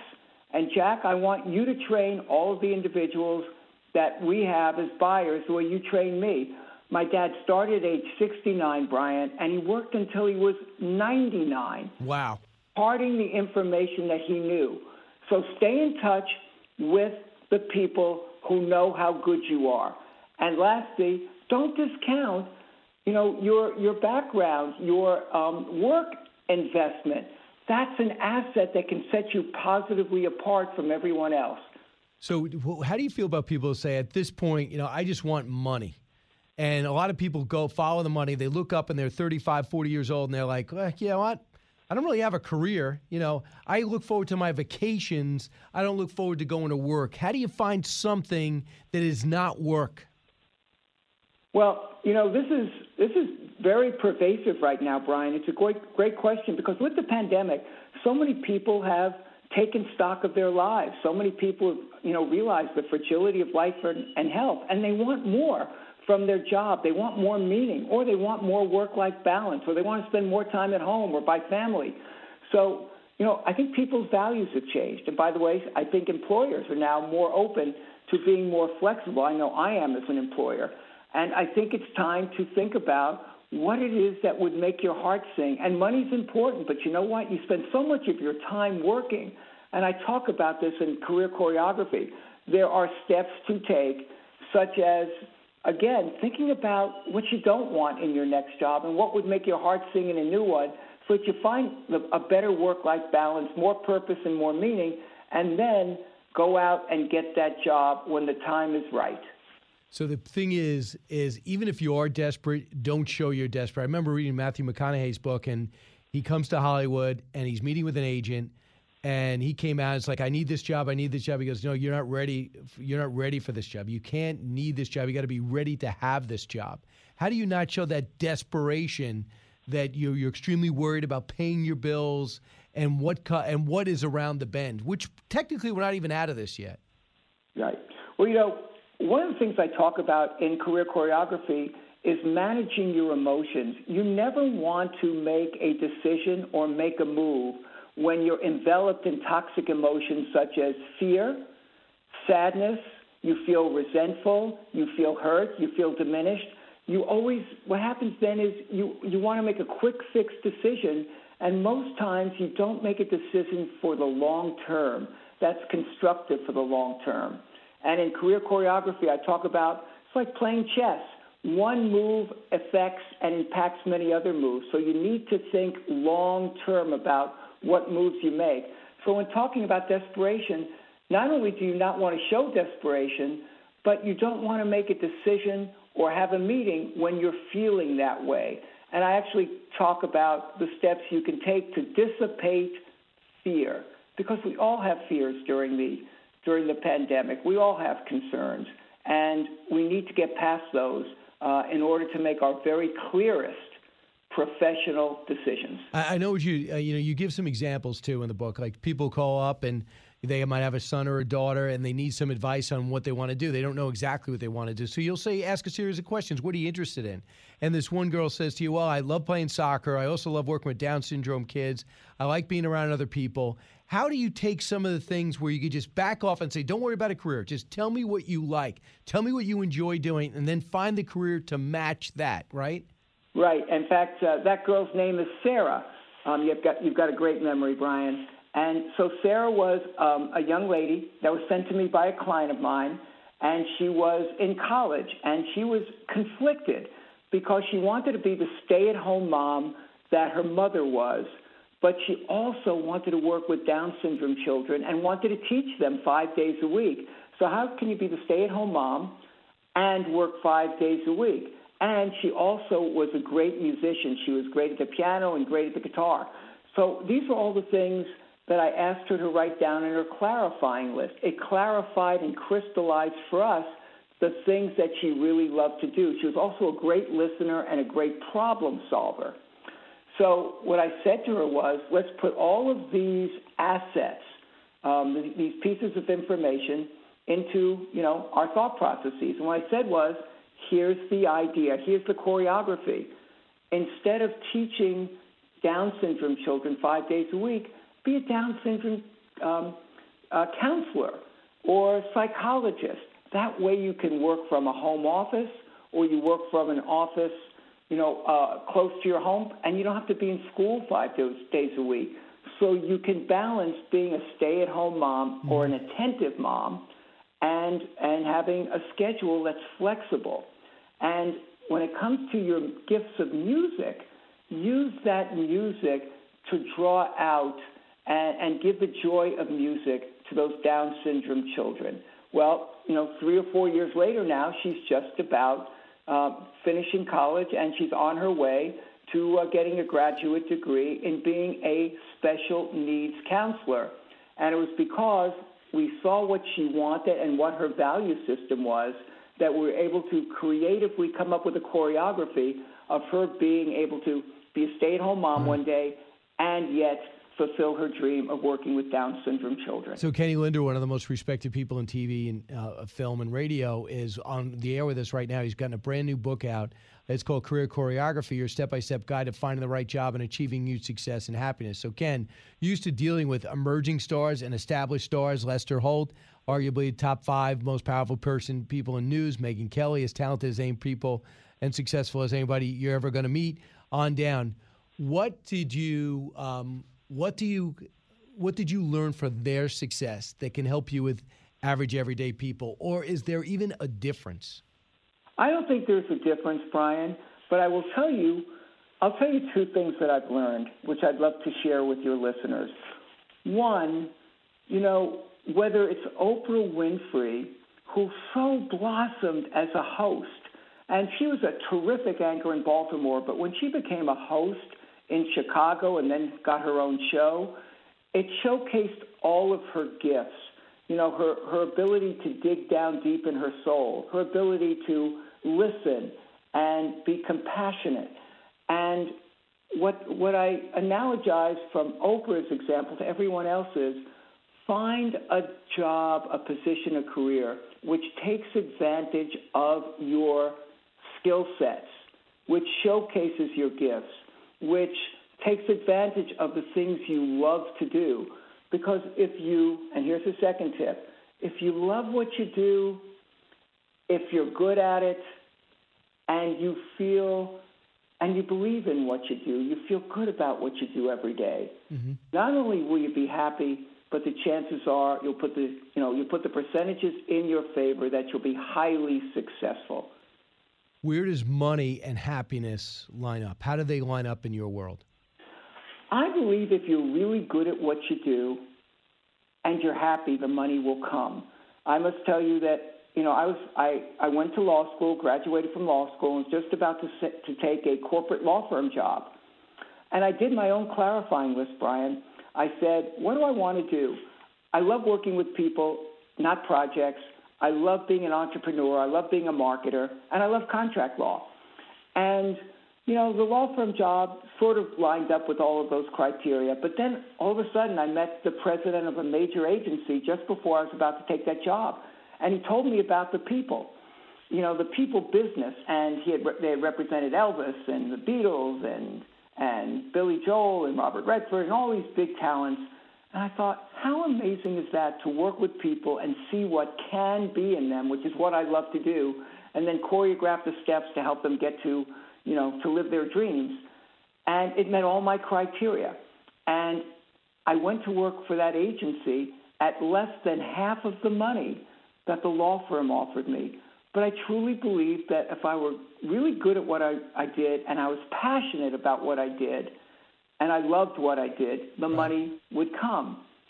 And the money has come, but I'll tell you, if I won the lottery today, I would not stop doing what I what I do, Brian. You know, I love what I do. I love helping people, you know, self-actualize and and and fulfill their dreams. So I wouldn't do. I wouldn't change. I know money is important uh, and I wouldn't discount it. But I think if you're really great at what you do, the money will come.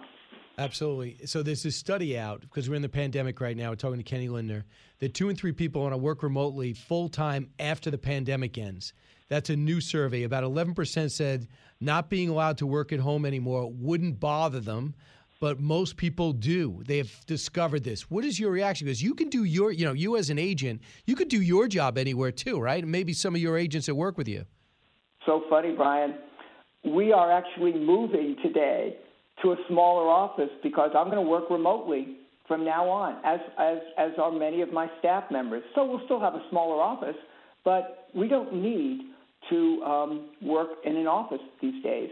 So you know, with the computer, with everything and all of our tools, I think employers understand, and um, I really believe are empathetic uh, to people working remotely. Uh, I must tell you, uh, as long as my staff members remain productive, some of them have young children at home. Yep. Makes it easier for them. It makes them happy, and you know what?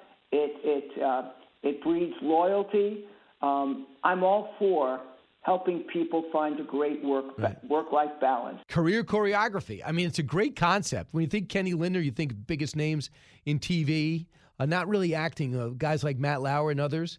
And it's good to know that he still understands that everybody needs a pathway. You need to have a vision.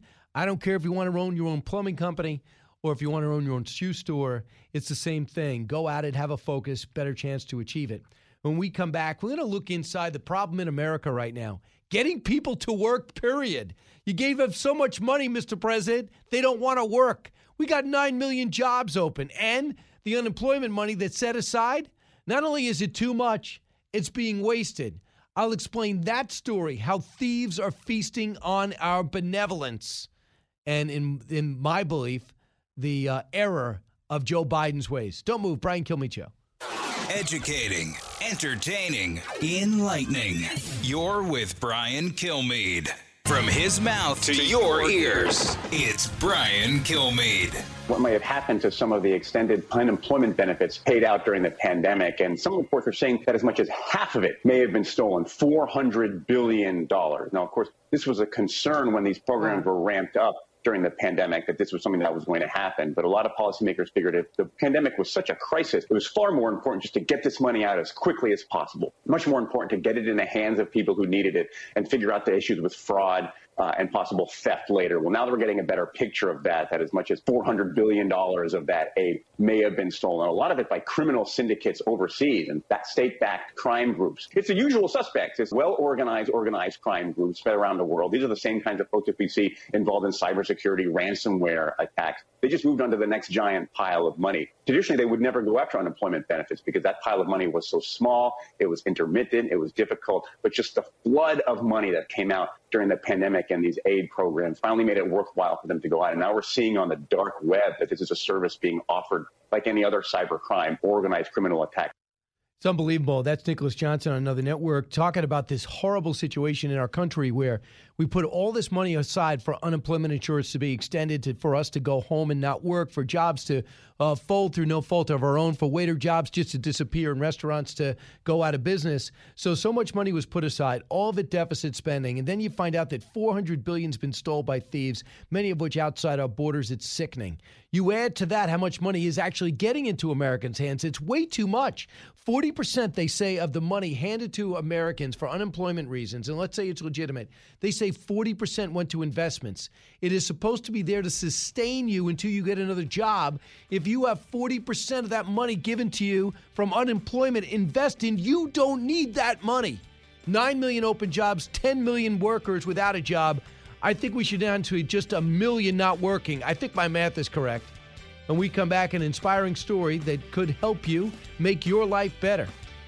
A person with a theory that'll help you get better. Brian Kilmeade Show. Talk show that's real. This is the Brian Kilmeade Show. Hey, welcome back, everybody. So, Katie Milkman's coming your way now. She she's a professor at the Wharton School of, of Business, the University of Pennsylvania, host of a Choiceology podcast, and her book is called How to Change: The Science of Getting from Where You Are to Where You Want to Be. How perfect is this topic for you? Are you happy with the job? When you were asked to pause, were you? And when you did, when your job went on hold or went away, did you reevaluate the treadmill you were on and say, I don't know if I want to get back onto that? Like being home. Or I want to be able to do something to maybe pay me less but be more fulfilling, or I just want more money. I'm tired of just keeping pace. That is why I think Katie Milkman's a perfect person to hear from as she talks about her new book and all about her life experiences. So let's listen. Katie, welcome to the Brian Kilmeade Show. Thanks so much for having me. First word I'd like to circle is science. People think it's motivation, it's how you're born with, it's type of family you have. Have you managed to find out and, and label it? Why did you, or you should say, how have you decided to make this a science? When did you realize there was a science behind it? Well, I was a PhD student studying computer science and business when I discovered the small but growing field of behavioral science, which was studying the ways that people make systematic errors in judgment. And it became clear quickly that there was a real opportunity to capitalize on those insights and actually turn them on their head and use science to help people make better decisions, not just to document that we make mistakes, but to use it for good. And that's that's how I got my start. So you want to see how people change. Now, I, I go back in, in life. There's some people they will say, you know, I want to quit smoking. I decided the next day I'm going to quit smoking. They do. And I'm thinking to myself, really? They must be strong. And then I see very strong people. I'm not going to quit. I'm, I'm going to try to quit. I've been trying to quit forever. And I'm thinking to myself, you're a natural leader. You've done had all the success. How could you not quit this? How? What do you mean you want to work out? Why don't you find time to work out? Why are busy people finding time to work out? They have more kids, more things going on, but yet they always seem to work out. And I'm saying, why do those people see become such achievers and others seem to always be frustrated with themselves. What advice can you give people? Is the first advice headline being that you can change? Yes, but also I would say like with the subheading, it is hard, so don't expect it to be an overnight magical thing that just happens. And so that's why science can help and having actually strategies you're armed with rather than just trying to brute force it is a much better approach.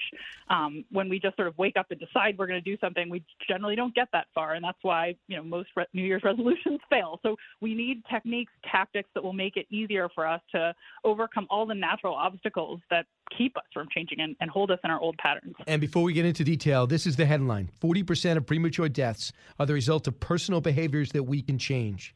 From small decisions to daily decisions like eating, drinking, exercise, smoking, sex, and vehicle safety. So it is, uh, our, our due date is within our hands to a degree to a much larger degree than I ever imagined growing up. That statistic that you just read absolutely boggled my mind and changed the course of my research career when I learned how powerful it would be if we could really figure out what it takes to change. All right, so you uh, let's get started. So people listening right now, they want to lose weight, they want to uh, be a better parent, uh, they want to uh, to to exercise more, uh, they want to uh, they want to change jobs. How do they begin to change? Yeah, it's a great question. Um, the the biggest headline, and this is going to be frustrating, but the biggest headline is it depends. And then I'll give you some actually yep. useful tips. But the it depends is it depends what's holding you back. Is the reason that you haven't changed, that you haven't found the right moment to really say, like, I am 100% all in, I'm ready to jump off this cliff and do it? Uh, is it because you find it unpleasant? You don't go to the gym or exercise because you really dislike doing it? Um, or is it because you keep forgetting? You know, is that the reason that you aren't making progress or you don't take your medications or whatever it is that's standing in your way? You don't mentor more effectively. So, depending on what it is, the answer really um, varies. And I think that's a big mistake that's often made when I work with companies and individuals that are looking to change. They all want sort of a shiny, off the shelf, single solution and that they can use for everything. And um, when we tailor our strategy to whatever the particular obstacle is, we actually get a lot farther. But I can I can tell you about a few common obstacles and okay. big uh, big wins there. Okay, so let me give you my favorite. I think my favorite insight about change um, from the research literature is that so many of us, when we have a goal, we think, I just need to find the most effective way to pursue this goal and I will nail it. So to go to a fitness example, which is a common goal, a lot of people around New Year's want to, you know, get more yep. fit. They go to the gym and they're like, what's the most efficient workout I can do? I'm going to get on the Stairmaster. That burns the most calories per minute. Um, but a much more effective strategy that very few of us realize will be more effective because we think we're picking what's effective is to find the most fun way to pursue your goal, right? So instead of choosing the Stairmaster, you choose the Zumba class that you really enjoy. And the reason is that we're creatures who are um, really focused on the here and now and the instant gratification we get from our choices. And if something that we're doing, even if it serves some larger long term goal, if it's not fun in the moment, if we right. are finding it unpleasant, we don't we don't persist.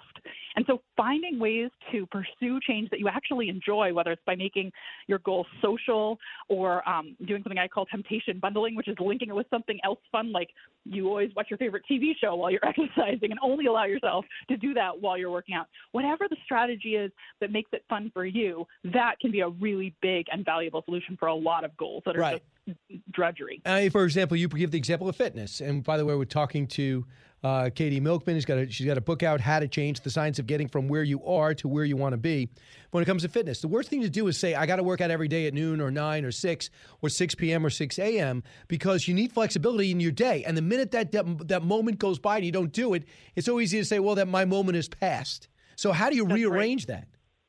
Yeah, I love that you brought that up. That's um, we did this huge experiment with Google um, with thousands of their employees trying to figure out how to help them build better gym habits, and we had this really surprising finding. We thought the thing was routine, routine, routine. Let's help people get into a consistent routine, the same time every day that they do the thing, and that will build a lasting habit. And we found actually we were totally wrong. Uh, it was so important actually the people who built a flexible habit, the ones who if they you know 7 a.m. was their regular time, but they had a fallback plan. If they didn't make it to the gym at 7 then they a.m. then they would go at 5 p.m. after work.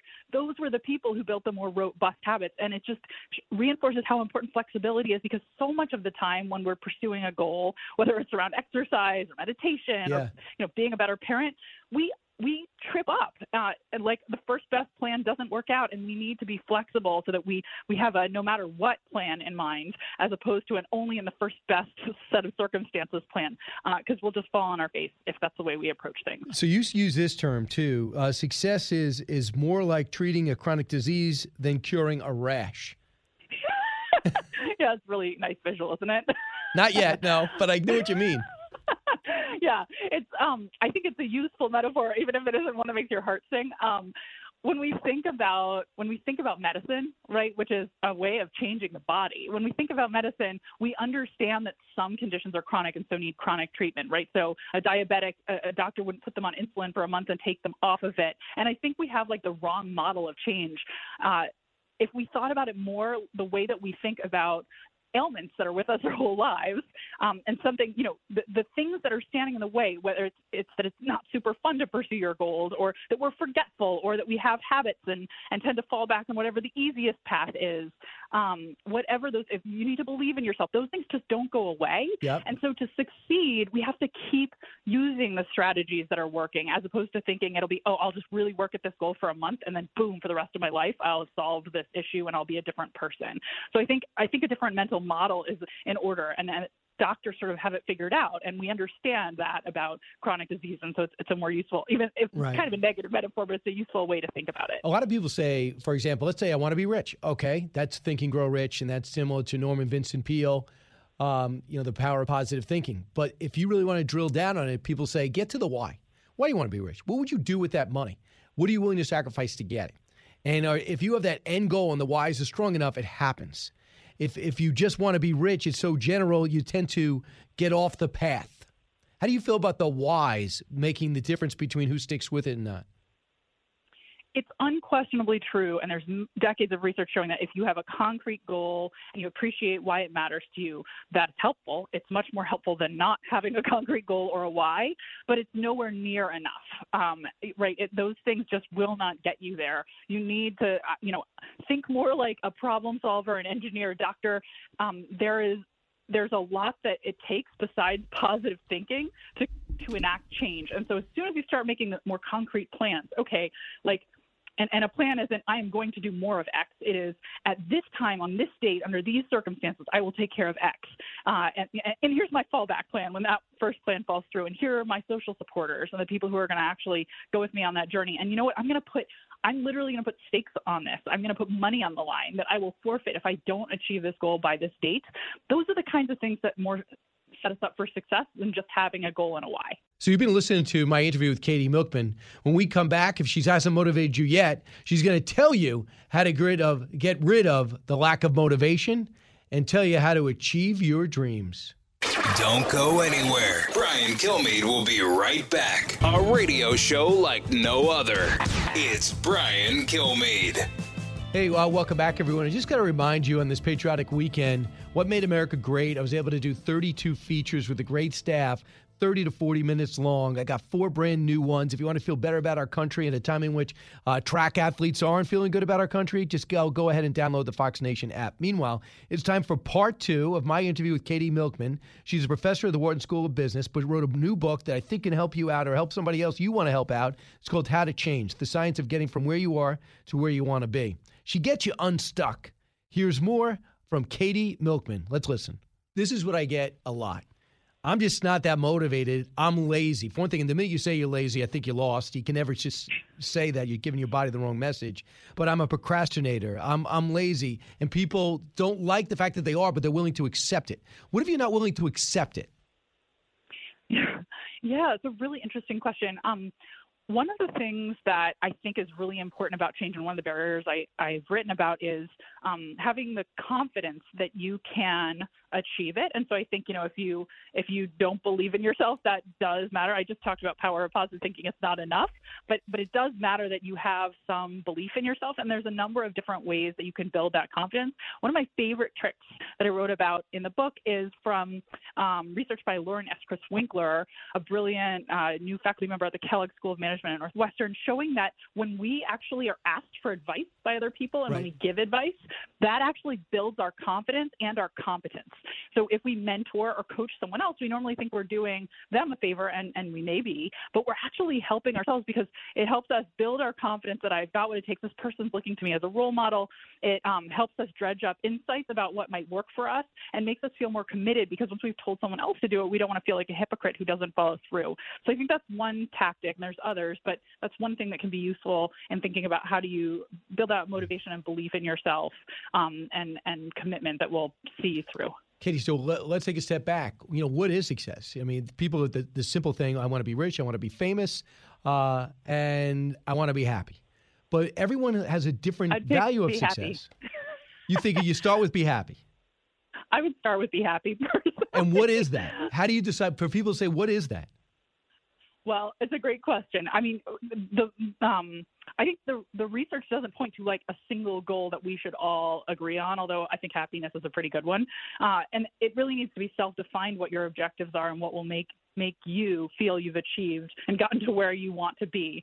And then whatever that goal is, you have to figure out, okay, let's break it down. What are the what are the obstacles to me being happy? Is it that um, you know we know a lot about what makes people happy? It turns out it's really important to have a great social network and a flourishing you know set of relationships it's really important for you to get enough sleep and to get a lot of exercise and good nutrients it's good to find meaning at work if you want to be a happy person or meaning in some if you're not working meaning in whatever it is that you're doing on a daily basis if it's taking care of children if you know whatever whatever role it is that you play you need to find meaning in it. So those are a bunch of things that, that can become concrete goals and you could start thinking, okay, if I if I haven't got this, how am I going to set myself up for success to have a, all of those things or, or choose one of them at a time really actually. And the research shows if you're making plans and trying to achieve too many goals at a time that can be demotivating. Right. so ideally sort of bite off one at a time and start becoming a tactician.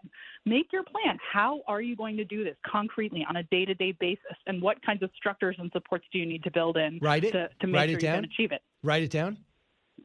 Writing it down can be helpful if it's um, if the the act of writing helps you structure your plan correctly. So there's this great research by Peter Gollwitzer, an NYU psychologist, showing that when we make plans, we normally are just much too abstract about them, and so we need to be much more concrete and thinking through the, you know, when will I do it? Where will I do it? I, have mentioned this. Uh, how will I do it?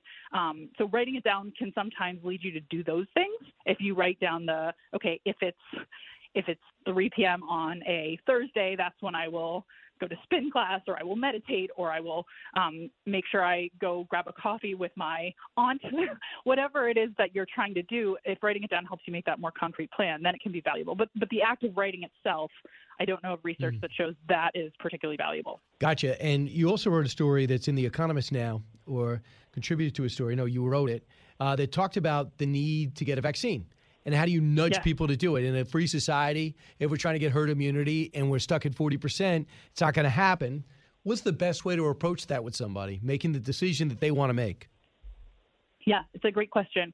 Um, my team actually at the University of Pennsylvania has spent a lot of time thinking about this. We partnered on a, a project with Walmart pharmacies um, and also with two large health systems, Penn Medicine and Geisinger, last fall, seeing this moment coming. We said let's let's set up the biggest test that's ever been run to understand how do we nudge vaccinations. So not taking away people's power to choose, but encouraging, like sending. We tested different text messages that would encourage people. We tried everything from sort of you know beat the neighboring community to donate this to a, or dedicate this to a loved one or do it for the people in your life you care about um, to a really simple message that turned out to be the most effective, and that was just uh, we have a vaccine reserved for you or waiting for you. Um, it ha- sort of has your name on it, and by uh, conveying that there there was something already set aside for you that your doctor's office or your pharmacist felt was appropriate for you, I think uh, it did a few things that were powerful. One is um, it conveys sort of a recommendation and a social expectation. Um, it also conveys that there's something, it, it, really literally belongs to you already. There's something called the endowment effect, where when something belongs to you, you actually value it more. Um, there's also research showing that when we give someone an appointment to get a vaccine, we just say, here's the date time at a convenient location where you can get it, sort of like saying it's reserved for you. Uh, that increases vaccination rates 36% compared to just letting people schedule a, a, vaccine at a convenient time. So I actually think a really simple thing we, we could be and should be doing based on those those studies is um, giving every American an appointment you know, they can cancel it, they can reschedule it, but like take out all of the inconvenience and hassle and worry about how do I get online, how do I find it, which pharmacy has it, and and make it clear that it's sort of the presumed um, yeah, action good idea. that you'll take it. As So opposed to what New Jersey's doing. New Jersey says, come down. Uh, if you take a shot in this bar, we'll give you a beer. Uh, you have a different approach. Uh, but You know, I like yours better. Can work too. I, I think we can do all of the above. You Absolutely. Know, you can have some people's default uh, shots their appointments be scheduled at the bar if that's their favorite hangout rather than the CVS pharmacy. so Katie, normally I look at a book uh, coming out like this and say perfect for New Year's Eve, but this is New Year's Eve. We're beginning to come out of this pandemic at a great rate. This is a perfect time to say, okay, I'm going to change a few things now. I'm getting back to life. Uh, Katie Milkman wrote it. It's how to change the science of getting from where you are to where you want to be. It's not cheerleading. There's a science behind it. Katie, thanks so much. Thank you so much for having me. This was Uh, really and- fun. All right, that was pretty cool. I love hearing new ways to get yourself out of a rut, but bring science into it and emotion out of it. By the way, I have a new book coming out. It's called The President and the, uh, and the Freedom Fighter. It's about Abraham Lincoln, Frederick Douglass, and how they saved America's soul. You can go, go to briankilmeade.com or go to Amazon, and you can pre order it now. I think it's the best one yet, and I certainly think we're ready for the message. And it really took place and takes root with both men being born coming up in America, culminating in 1865.